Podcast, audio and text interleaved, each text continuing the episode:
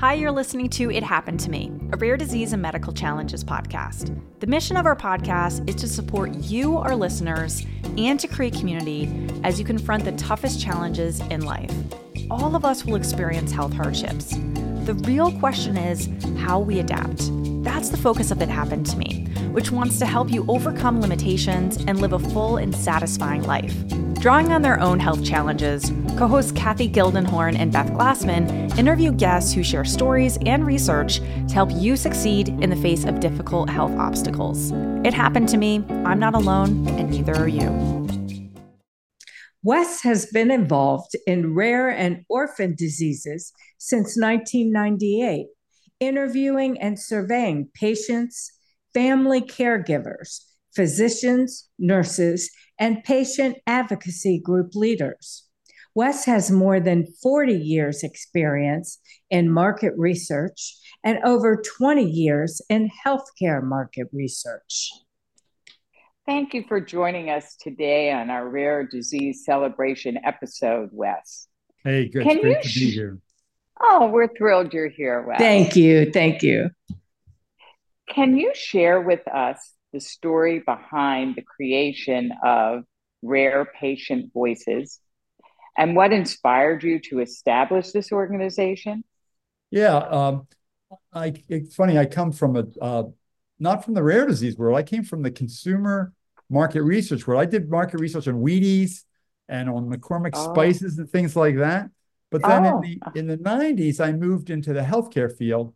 And that's just when uh, they start. Well, they've always been interested in in uh, health health companies, uh, pharmaceutical companies, life science. They've always been interested in what uh, doctors think, right? They prescribe, they're important, but they just started to get interested in the patients. They were starting to advertise to them on TV, and so I got involved in that. It was it was, uh, and I I found people like to talk about their cereal, breakfast cereals and their spices, but nothing near like their kid has a disease or they're suffering, right? It's it's life and death, it's their family. It was so exciting to have people talk about that. And then I found one, it was they, they like to do that, but two, it was difficult to find patients. How do you find people with you can find people that eat Wheaties, but how do you find people with certain rare diseases? And a client came to us that was in the hemophilia space, and they said, Could you and your company find us uh, hemophilia patients, create what we call in research a panel, a community of folks and we could use uh, do a lot of surveys and interviews. We really want to learn what they think, what they like, how we can serve them better. And we said, sure. We we went to the National Hemophilia Foundation and we recruited folks. Uh, it wasn't even internet; it was paper and pencil. But people were very eager. They said, "What's this about?" I'm happy to share my opinions, and um, and it worked well. And every year we'd go back to that conference. Well, the, here's where the motivation for for Rare Patient Voice came. A couple years later, a different client at that conference came up to me and said, "Hey." I hear you have this wonderful community of hemophilia patients. Can we access it? Can we ask them questions? I'm like, well, no. You know, it was paid for by client A. You can't make it available to client B. But I thought to myself, why not create a group that's not beholden to any one company that could answer questions from a lot of different companies? Well, that gave me the idea. That was 20 some years ago. I didn't do anything about it though until 11 years ago. I kept saying that I had that idea, but it came together for me 11 years ago, personally and professionally. I was professionally, I was working for a research company that ran short on, on funds and, and asked me if I would work for a few months without being paid. And my uh, and my wife had been out of the workforce raising our kids, and she was looking for a job. Well, a job fell into her lap that had healthcare, right? It was all about having the healthcare. And I said, okay, wait a minute, you do that. And if I'm not going to be paid, I know something I'd rather do. I'd rather start this company. And um, and guess what? The first thing I did was go to the hemophilia conference. I had done it. I knew it worked. I've been involved in that category. And I didn't even know whether uh, that's all we would ever do. But now we're up to 1,500 different diseases and et cetera, et cetera. So how interesting. The, that was the impetus. Somehow it just, it just clicked. Uh, but uh, it really took on the marketing mold that, that got you into this space with uh-huh. rare patients and caregivers. Yeah, exactly. And I've met so many, and it's like so many have such, you know, compelling stories. Uh, it's like, oh, every disease is worse than the one before. Well, congratulations. That's quite impressive. It's really uh, revolutionary what you did. It, it's, um, you were really on the cutting edge there. Yeah, it, uh, it's turned the timing was was was great because companies got more were getting more and more interested in the patients, and uh, Uh-huh. they needed help finding them, and so it was uh, worked out well for everybody. Yeah, you were Well, a great that bridge. me- Yes, that leads me to my next question. How could you, um, how, can you explain how Uh-huh. the rare patient voice connects patients and caregivers with uh, opportunities to voice their own opinions on Mhm. medications um, and other products and services? Yeah, so so the way the way it works is if you're a, uh pharmaceutical company, a biotech, or a device company, or even an academic, a, a researcher, and you are you interested in a patient opinions, they'll typically go to a market research firm. Uh, a lot of the big company or big and small companies have good large and small firms they know and they love that analyze, you know, give them good uh, insights. Uh, and those firms will say, great, and they'll write up surveys and they'll get up interview, they'll have everything ready to go, and they'll say, ah, but um, to find a patients, we go to a rare patient voice. So they'll come to us, and so they'll say, we're looking for 100 people with hemophilia or 20 people with lupus or whatever it might be. We go to the folks who've signed up with us and send them an email. It's as simple as that. We send Wow. an email and we try to tell people as simple as possible what it is. Hey, this is a, a 30 minute online survey for folks with myasthenia gravis and it pays $60. We pay people at the rate of $120 per hour of their time. But we'll say it right in the headline and the bullets because people don't want to waste their time. You know, if you're like me, you get all these stray emails. So we don't want it to get lost in the in the email, uh, you know, uh, you know, waterfall. Mhm. Yeah. And uh, so if that's we simply do that. We don't want to spam people. We don't want to ask people if they don't have a certain disease. We want to target it to them, and then we let them know what it is, and it's up to them to decide. They can say, "Oh, that sounds interesting. I'd like to do it," or "I'd rather not do it." And then we we we don't we don't bother them anymore. But so it's as simple as that. Once people are, have signed up with us, we send an email, and then they can they can make the judgment um, whether they want to participate or not. whether they want to proceed.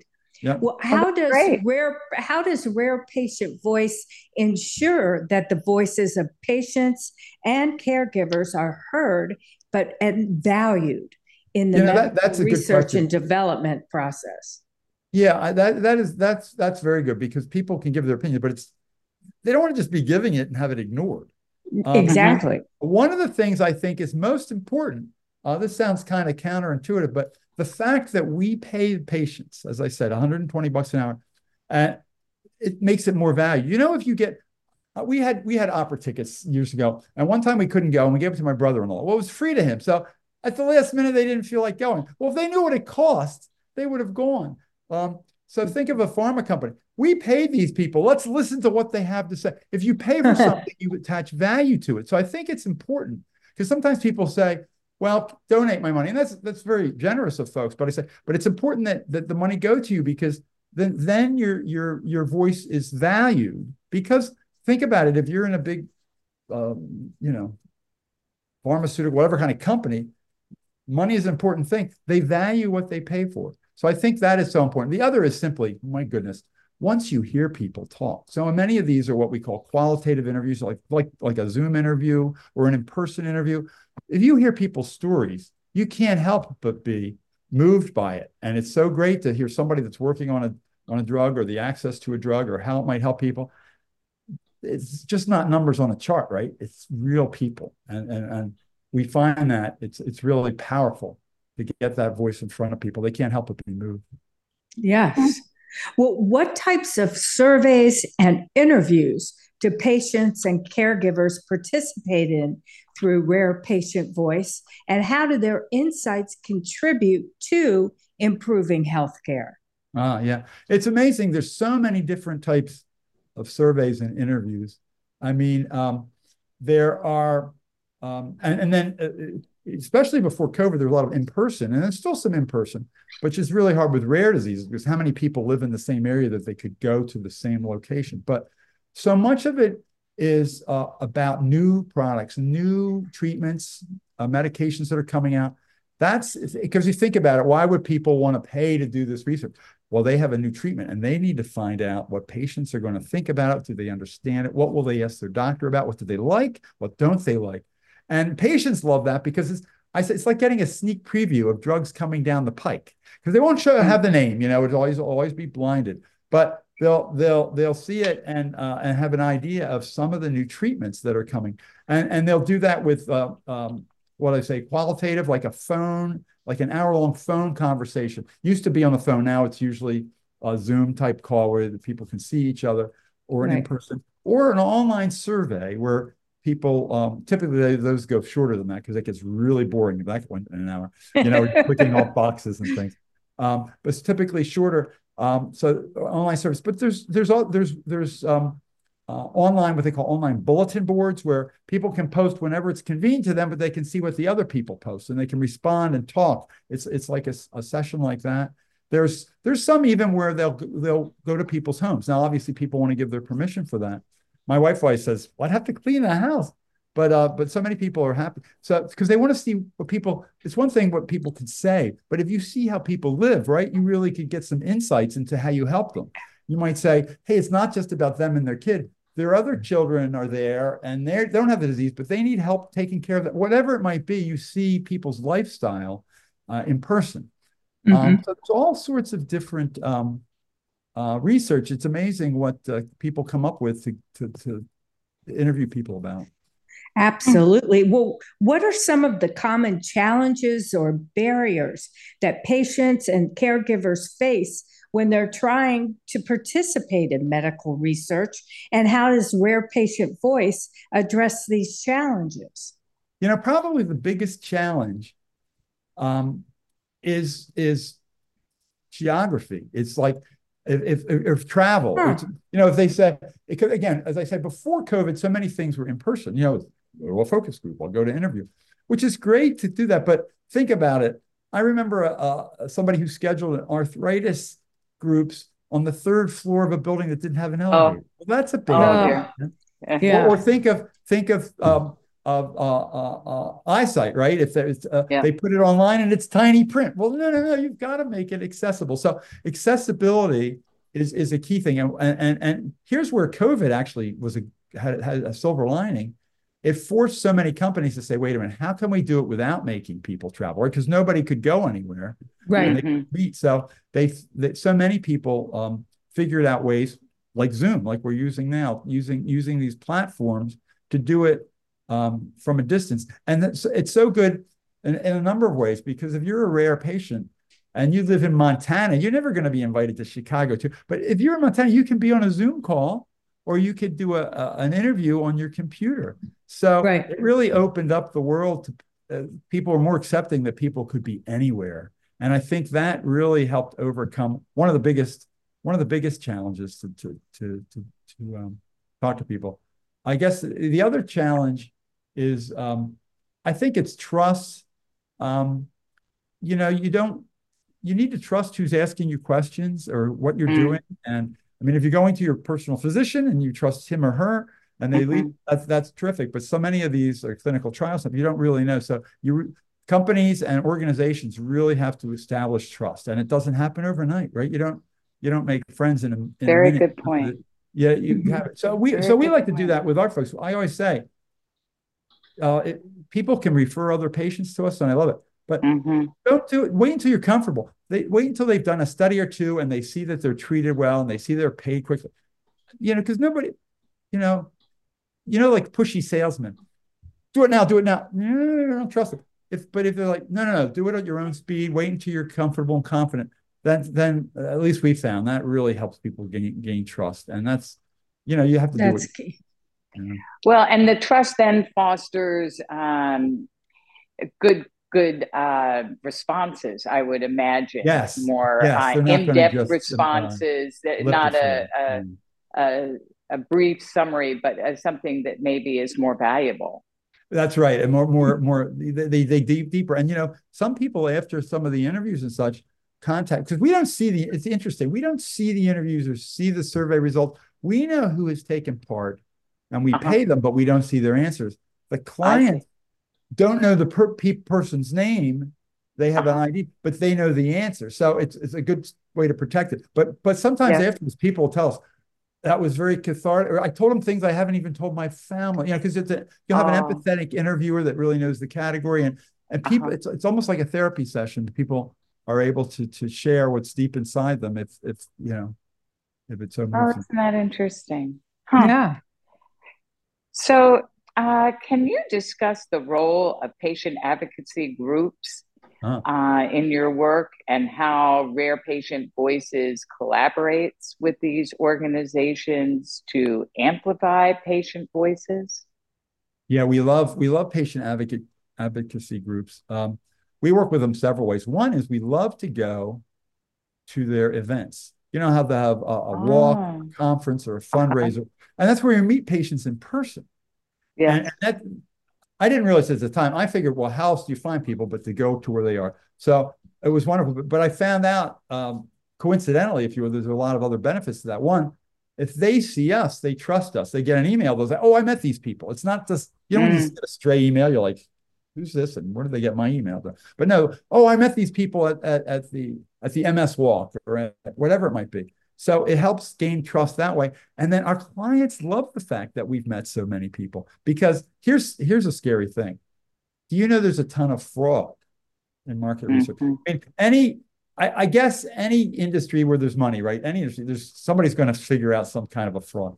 But there are people um, that will fake uh, a disease to do a survey. There can be, there might not even be people. Really? Lots in another huh. country there, there are places that have all these computers set up to automatically pretend to be people and answer surveys just to get the, oh, the money. The and money. So it, it's, it, it's crazy. So our clients love it's like, no, no, no. We've met folks. You know, uh-huh. we, we, we've gone to that and, and, and we know it. The other great thing is um, patients refer other patients. Yes. And that's I call that golden too. People don't refer a fake mm-hmm. it's somebody in their support group, or if it's genetic disease, it might be a, a relative or whatever it might be. So, so um, you know, by by going to events and, and, and oh, the, back to the advocacy group. So, advocacy groups are referral partners to us also. So, I in see. addition to having an event, we'll pay an advocacy group uh, $10 for everybody that they refer to us. They can't give us people's names. What they can do is post it on their um, Facebook page or newsletter, and we give them a unique link. So if somebody signs up uh, on our website, we know who who directed where they came and, from, and we yeah. pay them. We pay them for that, and and we love that because that's we call it a passive fundraiser for these for these groups because they can just put the word out, and it's a be- they're giving a benefit right to their members too. They don't if they're not interested, they don't have to do it. But if they do it, they earn $120 per hour of their time. So it's like a double hit. The group gets funding and the people get funding, and and um, it's it's it's yes a win-win, right? It's a win to this all. This is really an all-out effort to get patients to sign up. I didn't realize that. Um, so you're you've got people that are out at events. This is really yeah. uh, quite an involved process uh, in order to ensure truthfulness is what you're after for your yeah and, and when, when i first started answers. it was just me and i was going around to these events and actually oh it was quite kind of neat because a, a walk will be like on a saturday or sunday morning. So i'd go to chicago my son would go to chicago he was like 10 or 12 and he would have a weekend and we do tourist things and my daughter would i remember she went with me to ms walk in albuquerque and we had the rest of the weekend to, to do to do fun things. So we went around but now we have a whole team of people that uh-huh. work with us. And, and and here's here's something else I didn't plan on that was terrific. So many of the people, uh, part-time people that started working for us at events, you know, they were parents of they have a disease or the parents of a kids with a condition. Right. He said, "What can I do for you?" And so they would start doing that for us. And then over time, some of them said, "Well, what else can I do?" Or and we, you know, when oh. you work with somebody, you can see that they're so now a lot of our staff is from that community, our full-time project managers. Oh, isn't they're that from wonderful? that? So they know the rare disease community and then they're dealing yes. with it. So they yeah. you know so and, they and truly we, are empathetic. Yeah, really and we know we knew that they were yeah, a good worker because you know, you're working somebody part-time and it, it's it's not it's not a you know somebody tricking you into hiring them. It's terrific. Right. So we had and a wonderful thing, and I never planned on it. It just kind of it just kind of happened. Do you feel like organic. the medical research community really values um, this connection, this bridge to the patients and the care, caregivers? Back to what we were talking about yeah, before. Yeah. More, more and more they do. It's amazing. Um, they all have the phrase patient centricity, right? You've heard heard that, and they all say we have a commit, commitment to patient centricity, which at first and maybe to some companies it's lip service, but I see more and more over time that they say, wait a minute, we need to talk to patients um, early on. We need to help. We can't just talk to the experts and set up a clinical trial. We have to talk to the patients. What's important to them? How mm-hmm. to make it work for them. Makes and, so and, much uh, sense. It's like Kleenex. Yes. I know. It's it's, it's not so obvious because it's as I say, it's so funny when people when I started, people like, well, we talk to the doctors because they prescribe.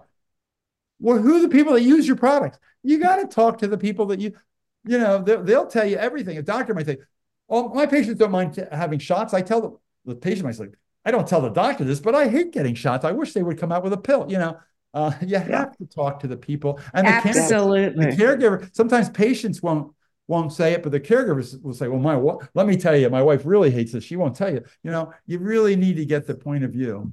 Yeah. Uh huh.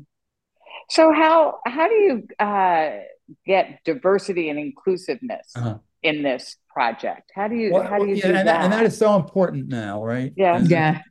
A, a, big question. I mean, back to what back to our basics. We go to where the people are. So we'll go to events. Uh-huh. I remember uh, I'll go to a, a, lupus walk in Chicago or an MS walk in Baltimore. So we really get a lot of minorities, people of color. When when you go to the events where they are, and the fact uh-huh. that they can earn uh, for years it was $100 an hour, and we with the inflation we raised it to $120 per hour. But that that's very important and impactful to people, uh, and, and because of that, we pay people uh, by check. We don't send a gift card. Gift cards are nice, but these people people tell us I can't pay my rent with a gift card. Uh-huh. I can't pay my copay. So we like to appeal to, to those folks, but but going where they are and, and and reaching out to them. You know, the biggest diversity problem we have is is gender. Women are oh, much better. More, they join yeah. and they're more think uh, we we men we don't like to talk about any of this stuff. Right. We, will get um so for example, if we have a breast cancer project and a prostate cancer project, women will come out of the woodwork and talk about the breast cancer. Men, it's uh-huh. like pulling teeth to get them to talk about yes. the So that's our well, that's, that's our bigger one. We, we, rather that we get you know we focus on the diseases and conditions, and we certainly get people of all the demographics, but but getting the men is is is the most difficult. wow. Well, just think of our Secretary of Defense. He's back in the hospital again. Right, and he didn't even want to tell his boss, the president. No, didn't even want to tell his boss. See, that see, he had I, prostate. I, I, gotta believe. And I think if it had been another form of cancer, he would have owned up. Right. It could be, or if it had been a woman, uh, it wouldn't have been prostate. Yes, or, but, but I'm right. sure she would have. You know, she would have said, but men don't want to admit that they're ill. Right? Exactly. They don't want to exactly. tell. Right. So huh. someday we hopefully we can overcome that. But um, that's that's we have so many that do. It's just percentage wise. Men, yes, men. I understand yeah. that men are not as open, uh, maybe, yeah. to chatting about it as women. Yeah. Huh. Interesting. Can you share some insights into the process of patient recruitment and how Rare Patient Voices identifies and uh, engages with them? Yeah, I talked a little bit about going to these right. events. That's so important. Yes. Uh, the referral partners. But the other thing we do, and we have a wonderful team that's so good at this, social media. I mean, I know oh, about Facebook, but I don't uh-huh. even think of Instagram. But Instagram and TikTok and you because because mm-hmm. people with you know as you can imagine there's all different ages and such and you really want to appeal to all and, and it's really great they go out and post things and let people know and and and it's not just us. We work with the advocacy. Back to the advocacy groups. We'll help them post. We'll say we'll, we'll give them materials and things because it's so important. When it comes from them, it again helps with the trust issue because they might already know the advocacy group, and and, and they know that we're working together. So all of those things. Now, what one of the things it means is we have that team works very closely. They don't. We just don't let people just sign up and get in. Um, be back to that fraud issue we we look very closely um, what what what medications are they using? Does that make sense for that? If if, mm. if there's a red flag, if something looks a little weird, I see. Pull them up. It's funny just talking to somebody live. You know, I go to doctors. You know, in two seconds, you know they're real, right? Like, you, yes. So you do validate these and, people. and searching online for an answer. It's like, well, they might be real or not, but we can't take oh. the chance. So. Oh, interesting. So you really have to do a background check yeah, you, you really have to, have, take your time. And, and, you know, the funny thing is because again, fortunately, I know this stuff having done it. For, and even more fortunately, other folks are doing it now, but um, on, on our team. But it's not just the information people; it's a pattern. I remember mm. once people sign up, everything was fine, but I noticed a lot of these emails all had a fruit in them. You know, because you can get a a, a they had a what Gmail addresses in a minute, right? So they probably oh. couldn't think of. It. They said Joe Peach something and Joe Apple and Mary. You know, I'm like, wait a minute, oh, wait. For this doesn't have sake, a fruit.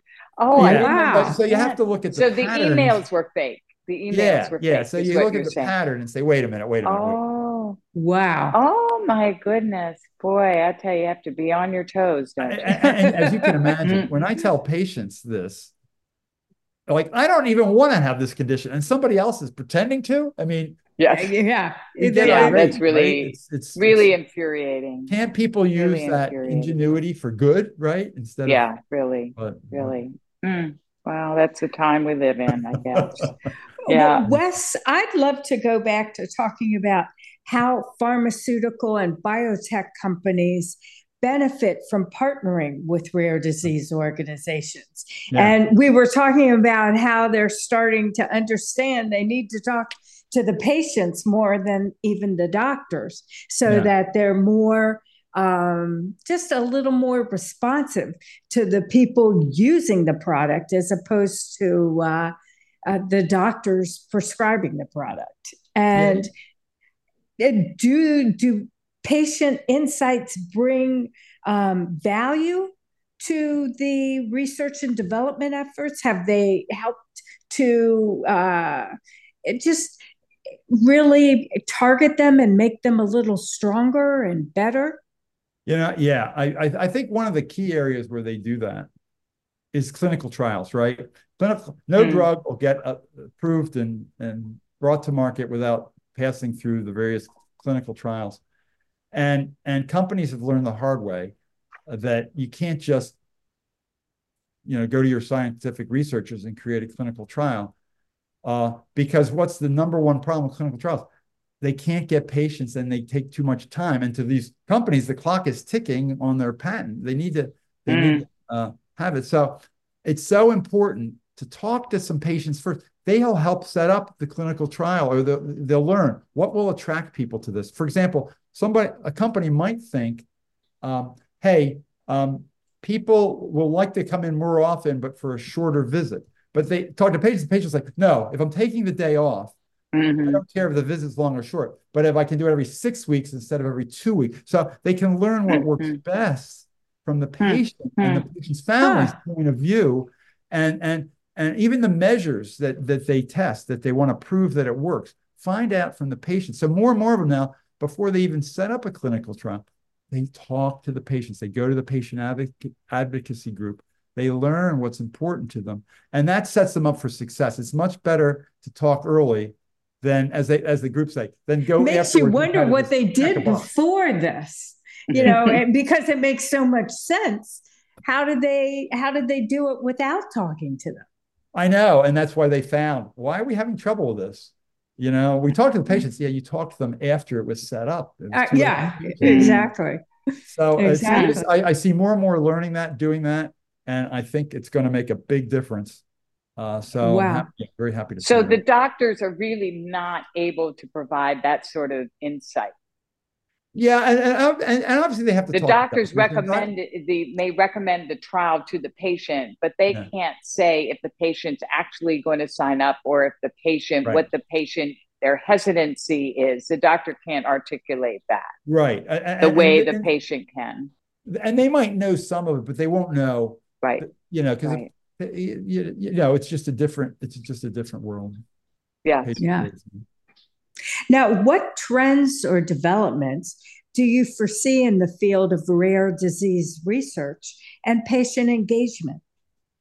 Well, the good news is, is uh, the biggest trend is more of it. They are oh, focusing good. more. Oh, good. Yeah. I mean, we've seen it just because we've grown over the past 11 years. More and hmm. more requests to talk to patients at all stages of it. Um, and, and, back to what I was alluding to earlier, I think it's the companies talk about patient centricity, but now they're they're actually do you're putting their money where their mouth is, right? Okay. actually, actually doing it because uh, we see so much more um, happening there, so many more uh, uh, engagements and earlier in the process because that's key. Because once things are already decided, what's the point? Yeah, Mhm. yeah. Uh, so that's that's a that's a wonderful trend. Wonderful.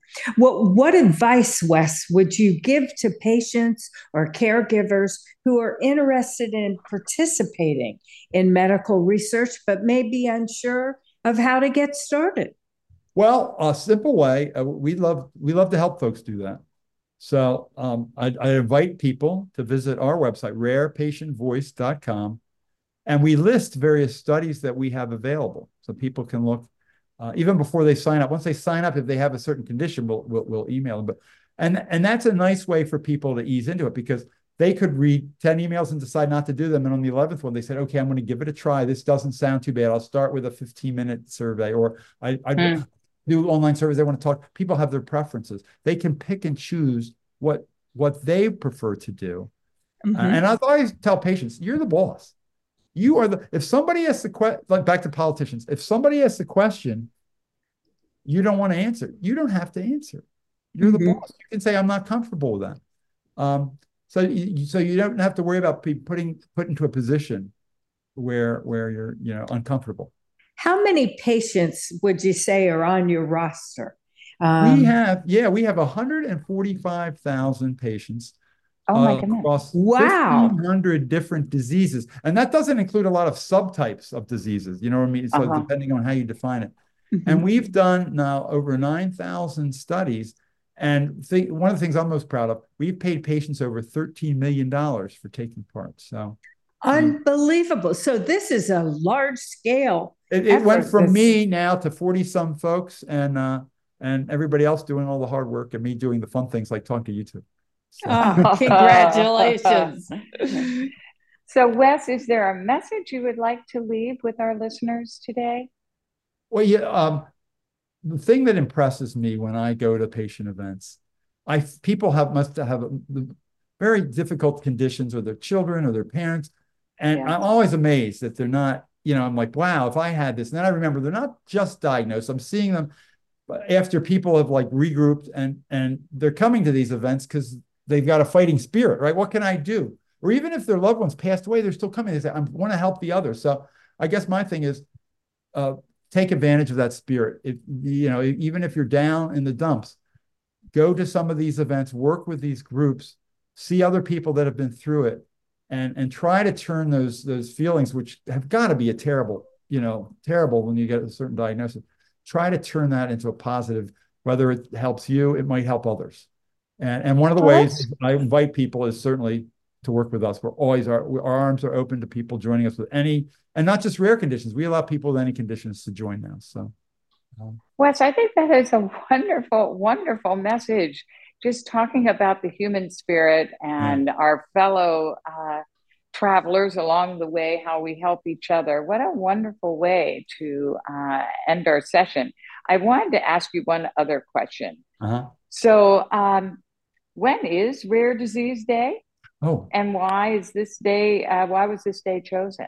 yeah. Rare Disease Day is the rarest day on the calendar. And, and this year we have the rarest of day because it's a leap year. And the rarest day is Uh-huh. February 29th, right? It only happens once every four Right. years. So Rare Disease Day was chosen for that day. Now, on the other years we have it, but we have to pick like the 28th or something. But this year we're fortunate it's the 29th. It actually is the rarest day on the calendar. And uh, I'm, I'm excited every year we go to the, uh, uh, my colleague Pam and I represent Rare Patient Voice. We go to the uh, National Institute of Health in Bethesda. They have a wonderful program, and people come from around the country representing different advocacy groups. And uh, uh, various people come and speak, and we learn about the developments and, and what NIH is doing to uh, to further treatments and and you know support groups and things like that. So um, let's let's celebrate this rare disease day, February 29th. And if anybody listening is going to be in uh, uh, Bethesda uh, for that meeting, please, we'll have a table and we'd love to meet folks there. So please come. Well, I don't think any of us will now ever forget Rare Disease Day, February 29th. 29th, everybody. yeah. Leap year. It's leap year. It's all leap year. Well, thank you, thank you, thank you so much, Wes, for uh, sharing today all this great insight. And um, it's wonderful to have you as a guest today. Thank well, you it's so my much. pleasure. Thank you. Wonderful to talk to you. I always always love to tell our story and and get your perspectives on on it. So and really pat yourself on the back. What you have done is really terrific uh, well, and, and help, large help, scale. help of a lot of folks, you know, like you, yes. and help spread the word. So thank you. Thank you Thank so you. much. Thank you for listening to this episode of It Happened to Me. We encourage you to learn more at ithappenedtomepod.com. Please use the contact form on our website to submit your guest suggestions, comments, questions, ideas, and feedback for the show. You can also email us directly at ithappenedtomepod at gmail.com. We would really appreciate it if you can leave us a five star rating and review on your podcast app like Apple or Spotify. This helps others in the rare disease and medical challenge community find us. It Happened to Me is created and hosted by Kathy Gillenhorn and Beth Glassman. I'm Kira Dineen from DNA Today, and I serve as our executive producer and marketing lead. Amanda Andrioli is our associate producer. Ashlyn Anokian is our graphic designer. And remember, it happened to me. I'm not alone, and neither are you.